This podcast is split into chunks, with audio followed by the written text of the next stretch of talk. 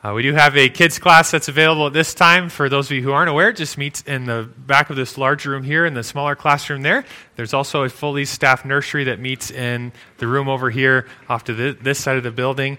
And you're more than welcome to make use of either the kids class or the nursery if you would like. Uh, I'd ask you to join me, if you would, in the Gospel of Mark chapter 1 this morning. Last week we just uh, started opening up Mark's gospel together, and we'll no doubt spend many weeks in it in the days to come. Mark chapter 1. More people work remotely now than ever, be more, ever before. There's certainly been a lot of talk about it, and uh, lots of work can be accomplished from a distance. There's no question about that, and it, actually, it's quite amazing the day and age in which we live, uh, how people can work with technology and get things done all around the world. However, not every task can get done from a remote location, uh, even with technology. Sometimes you simply must be on site to actually accomplish the task and get it done, uh, particularly due to the nature of the job.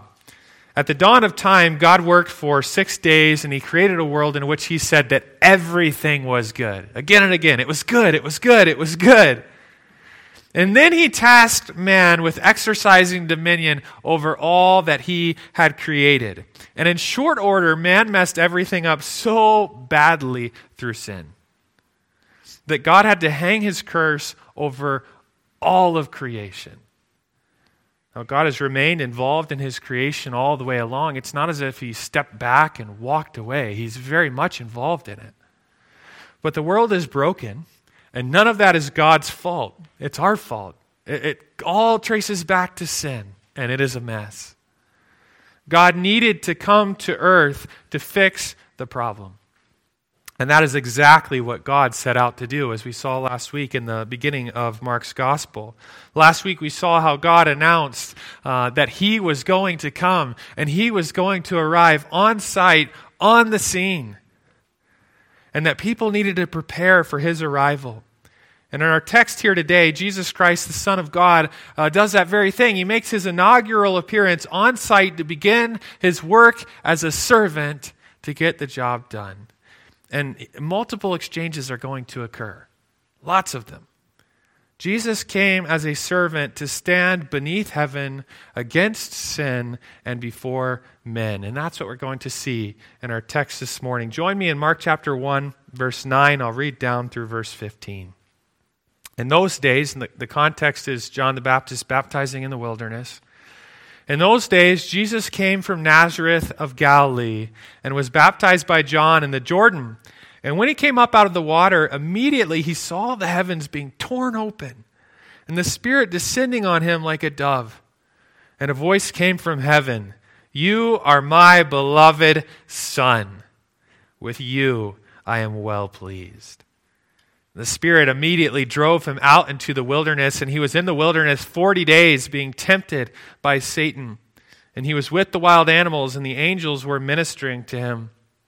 Now, after John was arrested, Jesus came into Galilee proclaiming the gospel of God and saying, The time is fulfilled and the kingdom of God is at hand. Repent, Jesus said, and believe the gospel. This morning, as we look at this text, I think what we find in this text is that Jesus came to stand at least in three different places. And so we want to look at three places that Jesus came to stand. First, Jesus came to stand beneath heaven.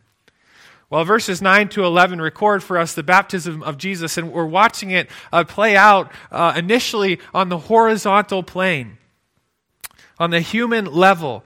The text, however, draws special attention not to the, not to the horizontal plane, but to the vertical the plane from heaven to earth. Jesus came to stand beneath heaven. And the exchange that we see in verses 9 to 11, more than anything else, is an exchange between heaven and earth. It's a vertical exchange.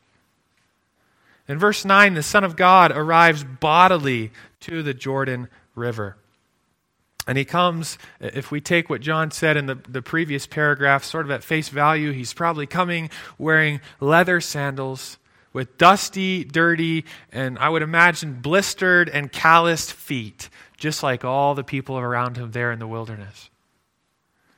He's a man standing in the sea, in a sea of men, sinful men. I might add. And he's come all the way from a little known place called Nazareth, and further yet from heaven itself. Jesus came to stand beneath heaven, identifying with sin and sinners. Look at verse 9. In those days, Jesus came from Nazareth of Galilee and was baptized by John in the Jordan. Jesus came out into the wilderness to be baptized by John the Baptist? Why on earth would Jesus do that? It almost doesn't even seem to make sense. John's baptism was a baptism of repentance for the forgiveness of sins, verse 4 uh, told us. So, John's baptism, everybody else that was going out to be baptized, they're all confessing their sin and saying, I'm a sinner in need of God's cleansing. Well, in verse 11, we're going to see that God the Father was perfectly pleased with Jesus Christ. There is no sin in him. He didn't have any sin to confess. He had no need of forgiveness. Why on earth would God arrive on the scene and take an action that identifies himself with sin and sinners?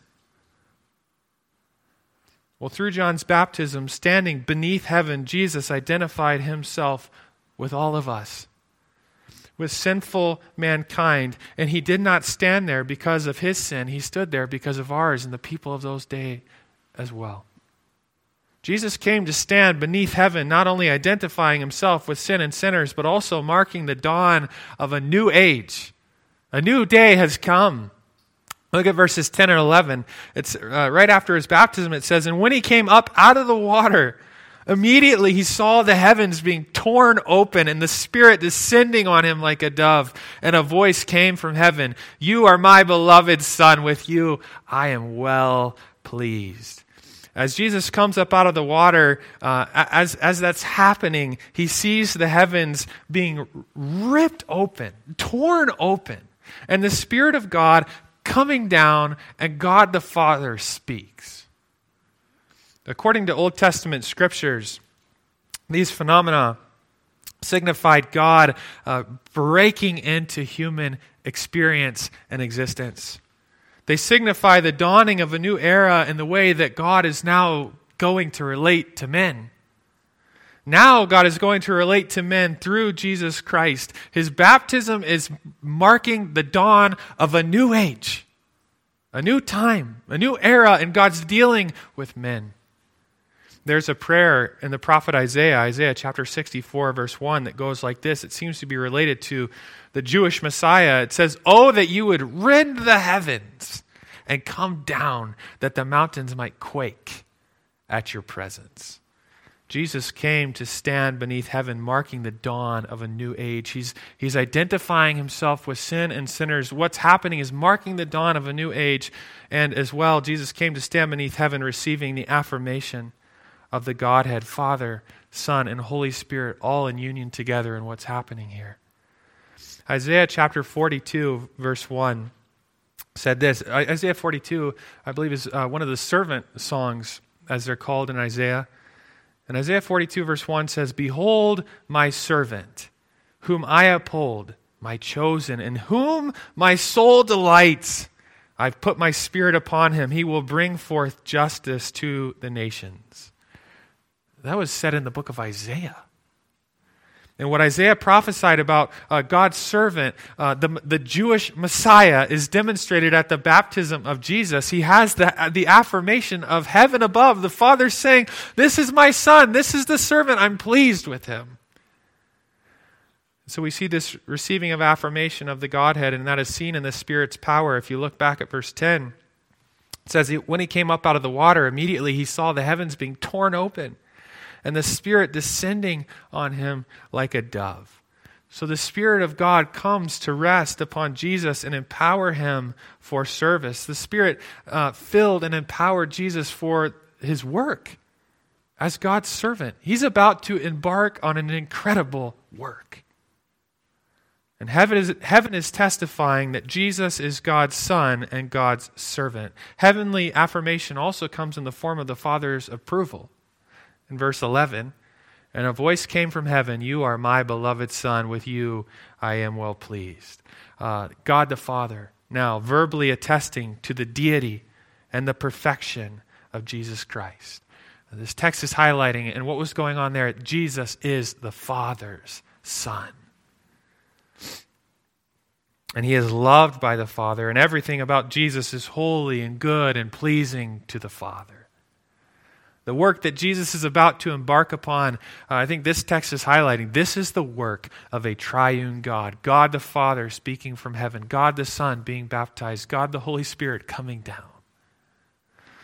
Whatever is occurring on earth below with Jesus and whatever is about to happen is testified to by heaven above.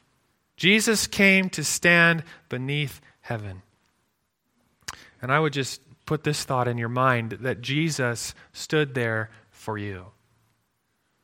We're all born beneath heaven, but we don't stand here below heaven like Jesus did.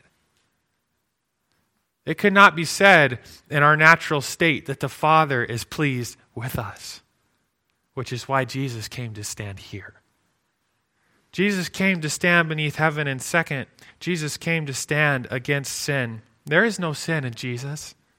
In all of his ways, he's holy, he's pure, he's good, he's undefiled by sin, he's clean. There's no evil in him, not even the tiniest little smudge. He's innocent of all sin and he has the Father's delight. And so, how striking it is that the place where we find Jesus standing next is the very antithesis of who Jesus is and what he represents. If there is a setting that could convey the very opposite of what Jesus is, who he is, and what he represents, it's the setting that the Spirit of God drives him out into next, thrusts him out into. Look at verses 12 to 13 It says that the Spirit immediately drove him out into the wilderness. It's a strong idea that that term, phraseology drove him out. It's the same language used elsewhere of Jesus casting out demons. He's being driven out into the wilderness, and he was in the wilderness 40 days, verse 13 says, being tempted by Satan, and he was with the wild animals, and the angels were ministering to him.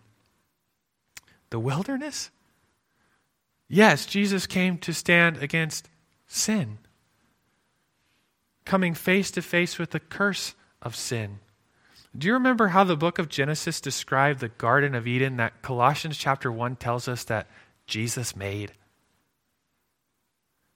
The Garden of Eden, what we know about it is it was lush, it was fruitful, it was abundant, bountiful, green, it was well watered.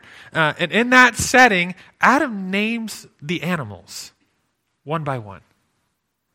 And then proceeds to live in harmony and peace with all of those animals in the Garden of Eden.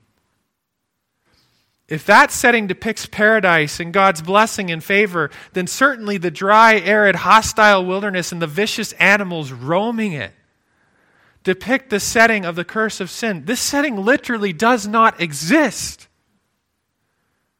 before sin. And Jesus came to stand against sin. He came to stand coming face to face with the curse of sin and all of its ramifications. He's no longer in the place of heavenly glory. He humbly left that. He's here, and he's out in the wilderness. I started to think this week about all the ways that I was personally feeling and experiencing the curse just this week. And several specific matters came to my mind uh, physically, relationally, occupationally, and, and, so on and so forth. And I, I just sat thinking about those things, thinking, you know, I hate the curse of sin. I hate this. I hate living in a world that is cursed and broken by sin. And there's this longing and this craving for that to be done away.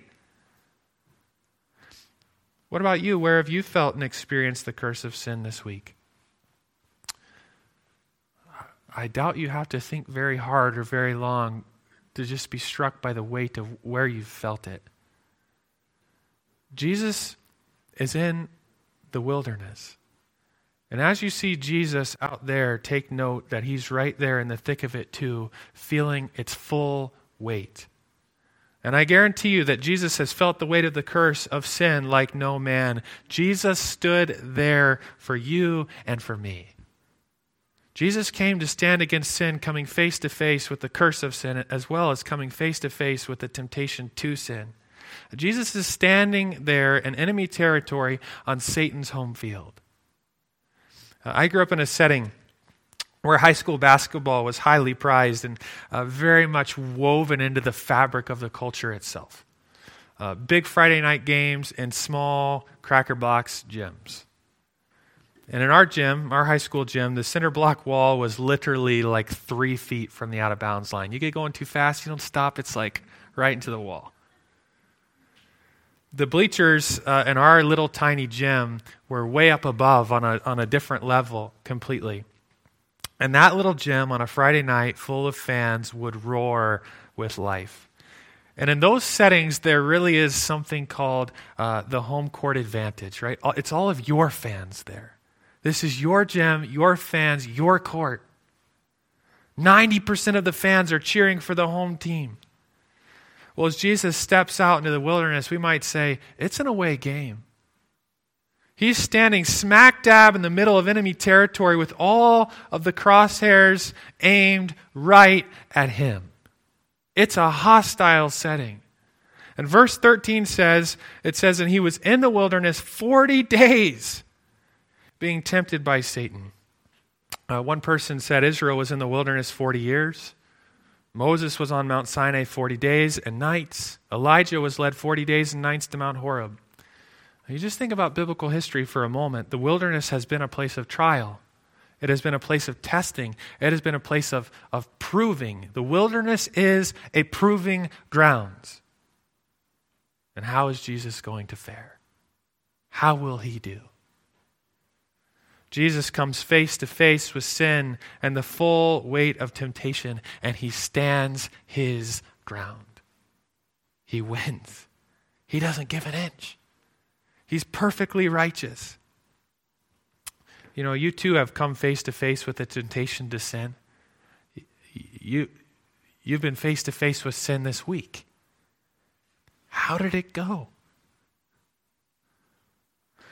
What did that look like for you this week? Did you stand in victory against your sin and hold your ground, or did you stand in alliance and allegiance with it? Which of us here could say that we stood this week without sinning even one time? I don't think any of us could say that. You see Jesus in the wilderness, he's standing there for you. He's standing there on behalf of you. Jesus came to stand against sin, coming face to face as well with the Father of sin. Verse 13 says that he was being tempted by Satan we see the Son of God face to face with the Father of evil. Jesus is the promised seed of the woman in Genesis 3:15 and he's arrayed against all the forces of evil. And there he stands and he stands in victory. And by the way, the places that we're seeing Jesus stand, these aren't just like, oh, he stood there for 40 days in the wilderness and then the idea there is gone. It, this isn't just the case in the wilderness, it's the case everywhere Jesus goes throughout his whole earthly ministry. He's standing beneath heaven, he's standing against sin, he's standing before men. That's his whole earthly ministry. And he never caves, he never slips. 1 John chapter 3 verse 8 tells us that the reason the son of god appeared that's what we're talking about this, this pronouncement that he's going to arrive on the scene the reason that the Son of God appeared, 1 John 3, verse 8 says, was to destroy the works of the devil. Jesus came to stand against sin. Also, we note that he was coming face to face with the help of heaven. Verse 13 says that in his time in the wilderness, the angels were ministering to him. The idea, it seems to be that they were there throughout those 40 days with him, ministering to him. Heaven lends its help. And I think there's uh, perhaps a few reminders there. I mean, we could really dive deep into what we know about angels, which isn't necessarily a lot. But I think we're reminded that the work of Jesus is the work of the Godhead. As Jesus stands there battling everything he's facing in the wilderness, God the Father sends his heavenly hosts. I think it should be an encouragement to us as well that the help of heaven is there in our own battle against sin. If God has called you to fight sin and you want to fight it, then God is there to help you win. What a great encouragement that is. The world is receiving ongoing updates about the war in Ukraine right now. You've probably seen various headlines. It seems like many of those headlines uh, have to do with land or ground being taken or back and forth. oh, you know, Ukraine sees this land, uh, Russia sees this land. There's this perpetual battle for land and territory. And I think we're familiar with that idea of ground being taken on one side or the other. Through all of Satan's attacks, Jesus holds the line. Not even a millimeter is given. Sin never took any of his ground. He stood his ground in perfect righteousness. Jesus came to stand against sin. And again, I think you have to get this thought in your mind. Jesus came to stand there, all the way out in the wilderness, uh, facing all the forces of evil and sin and temptation, and he's standing there for you. He stood there as your substitute. And he stood there as your example and encouragement for all of your personal and spiritual battles against sin. I love what Hebrews 4 15 to 16 says. It says, for we do not have a high priest, and it's speaking about Jesus Christ. We do not have a high priest who is unable to sympathize with our weakness. Think about it. We don't have a high priest who doesn't understand the curse, but one who, in every respect, has been tempted as we are, yet without sin. And then verse 16 gives, offers an application of that. It says, Let us then with confidence Draw near to the throne of grace that we may receive mercy and find grace to help in time of need. Look at Jesus standing there in the wilderness. Look at Jesus all throughout his earthly life. And you go to him and you say, Would you help me? Would you help me stand against my sin? He will help you. Pray to him. Ask him for his grace. Go to the throne of grace and ask for help. You know, if Jesus loses in the wilderness, we all lose. But if Jesus wins in the wilderness and all throughout his earthly life, we can all win against sin through our union with him. His strength, his power, his grace becomes ours. Might I suggest to you that the two places that Jesus stood and will continue to stand all throughout the place all throughout the book of Mark are places that you either cannot stand in your own strength or are places that you have simply failed to stand. You have not, and you could not stand beneath heaven as Jesus did. You do not stand beneath heaven with the Father's approval. He's not pleased with you. No man in his natural state has the Father's approval. And further, you have not and could not stand against sin as Jesus did. You have not held your ground. Who could say that? You have not stood. You and I have caved again and again and again and again and again and again. Because you and I are sinners. It's not just, we, we, don't, we aren't just people who sin. This is who we are, down to the very core of our being. This is your greatest predicament that you are a sinner who cannot stand beneath heaven because you cannot stand against sin.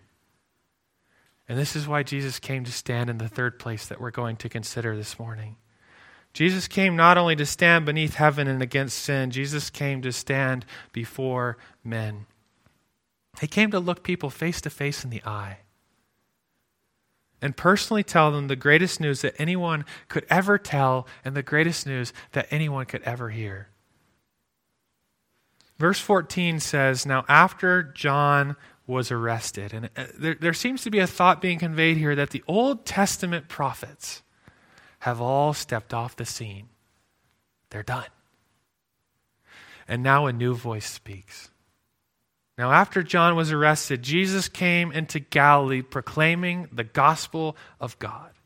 He's a prophetic voice and he's proclaiming good news from heaven. Jesus came to stand before men declaring the arrival of the kingdom of God. This is good news. Look at verses 14 and 15. Now, after John was arrested, Jesus came into Galilee proclaiming the gospel of God and saying, The time is fulfilled and the kingdom of God is at hand. Repent and believe the gospel. There's a king, and he has a kingdom. God is the king and the kingdom is his, and he's, he's there to tell them that the, the time is fulfilled for the king and his kingdom and his rule. Jesus said, The kingdom of God is at hand or near. And our first thought might be that when he said that, he meant that the kingdom of God was near in time, so to speak. And that, that's certainly true. The previous phrase brought out that time aspect, that the time is fulfilled. However, while nearness might convey time, it's also possible that it could convey space or spatial proximity or distance. Jesus is standing right before men, face to face, and saying that the kingdom is near. They're standing, he's, the king is there standing before them. The coming king is face to face with these people.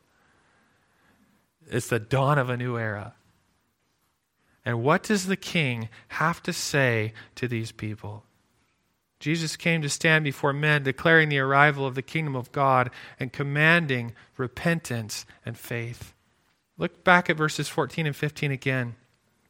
Now, after John was arrested, Jesus came into Galilee, proclaiming the gospel of God and saying, The time is fulfilled and the kingdom of God is at hand. And now the king is going to speak some commands directly to these people repent and believe in the gospel. In other words, you must turn from something and you must turn to something. And the king has commanded it. Jesus Christ is King and Lord, and He commands this. First of all, He says, You must repent.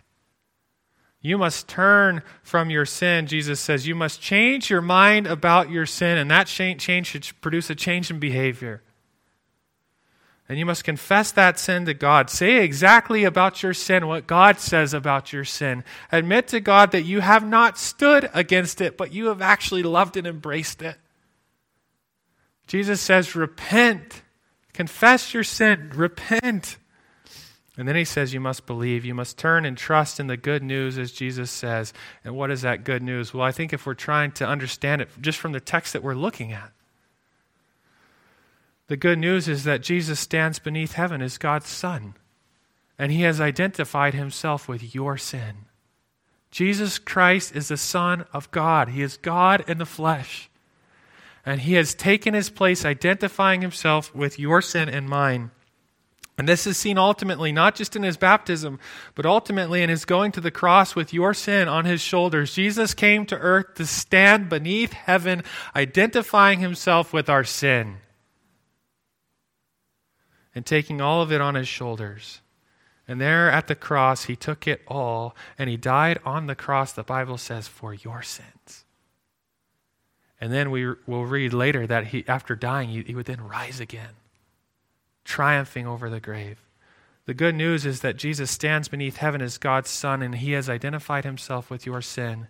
And also, the good news is that Jesus' stand against sin actually can become your stand against sin. His righteousness can become your righteousness, his victory can become your victory. What's going to unfold throughout the Gospel of Mark is that everything Jesus is doing, he's doing for men in their place. And Jesus essentially is saying, Here is my gift. Here is my gift is I'm standing beneath heaven for you. I'm standing against sin for you because you can't. Take my gift. Will you take it? And so Jesus simply says, Repent and believe the gospel. Confess your sin to God and say, Jesus, I see you.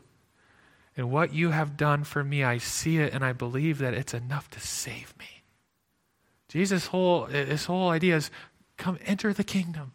Who's going to enter the kingdom? And the door to the kingdom is Jesus Christ himself and his work and what he's accomplished. And he wants you in it. And so these verses, we find that Jesus, he's, he's not proclaiming bad news. He's proclaiming good news that you can be cleansed and you can be forgiven because of what Christ has done in his work. Jesus came to stand before men, and again, he stood there for you. And so I want to ask you if you're sitting here and you are not you are not part of the king's kingdom. You have not yet obeyed the king's command to repent and believe, then right now, today, as you sit here, the king is still speaking and he's telling you today, repent and believe. Would you do that? I mean, even, it doesn't have to be some formal thing. I mean, just you sitting there with God, even in the quietness of your seat, saying, God, I get it. I am a sinner outside of your kingdom. Will you forgive me? And I see Jesus, maybe for the first time ever, for who he is. He's God, standing beneath heaven for me, standing against sin for me. God, would you save me? God, I believe. Will you repent and believe? And I know for many of you, that happened last year, 10 years ago, 20 years ago, sometime in the past. Here's a thought for you. Will you live as an ambassador for Christ as the New Testament urges us to do? Here's this the king has a message. Repent and believe. He's died, been buried, risen again. He's, he's, he's in the heavens, and now he's left us here as ambassadors to go share this good news too. He's left you here on earth to continue his work of heralding the good news. Will you do that? This is good news. And I would remind you, based on verses 14 and 15, uh, just something that one person noted here. The arrest of John and the beginning of Jesus' ministry are intentionally correlated to show that the gospel is proclaimed and known in adversity and suffering, not in ease and comfort. I mean, right? John's, John's been taken, he's been handed over, and Jesus is preaching the gospel. This is all happening simultaneously. I think sometimes we think, well, oh, this should be easy. It's so hard. We live in a broken world. The gospel goes out in a world of brokenness, decay, rot, and sin. We don't expect it to be easy. It's never, since the dawn of time, it's never been easy. Since the dawn of this era, it's never been easy. And yet it's the greatest news. And it goes forth and it's known in adversity and in suffering, not ease and comfort. Also, the ministry of Jesus was a preaching, teaching ministry. And he preached and he taught so that people might enter the kingdom of God and to, that they might then know the joy of the kingdom and kingdom life now as it was already entering it in, uh, as it was already something happening. And they might live according to kingdom law today. Jesus came and taught the law of the kingdom. What are you doing with Jesus' kingdom law? Jesus came to stand before men, and he's proclaiming this good news. And that gospel message is more than a simple moment in time where you bow your head and you repent and believe, and now you're good. The good news of Jesus, it's a message that takes us all through life's journey. And Jesus came to stand before men and said, Let me teach you the law of the kingdom. And I'm going to do that with authority as the king. And we have a, here today, we have God's entire word before us, full of kingdom law from the king. What are we going to do with the words that this king has spoken to us? I hope that you will love them and that you will cherish them and that you will sit at the feet of the greatest teacher, the greatest king, and say, God, I want to learn. God, I want to grow. Jesus came as a servant to stand beneath heaven against sin and before men. Uh, the work that Jesus came to do, I, I think looking at what we've seen so far, it can't be done remotely. Jesus doesn't stay in heaven. Say, oh, this will all get sorted out. He says, I've got to get there. I love these people. They have made a huge mess in their sin. And I'm going to go stand beneath heaven against sin and before these people. He is a God who loves us Praise God that He came to earth and He's arrived on the scene and He's come to deal with our sin. And what a blessing it is to know He's going to come again, the King of Kings and Lord of Lords. Would you bow your head with me at this time? Why don't we just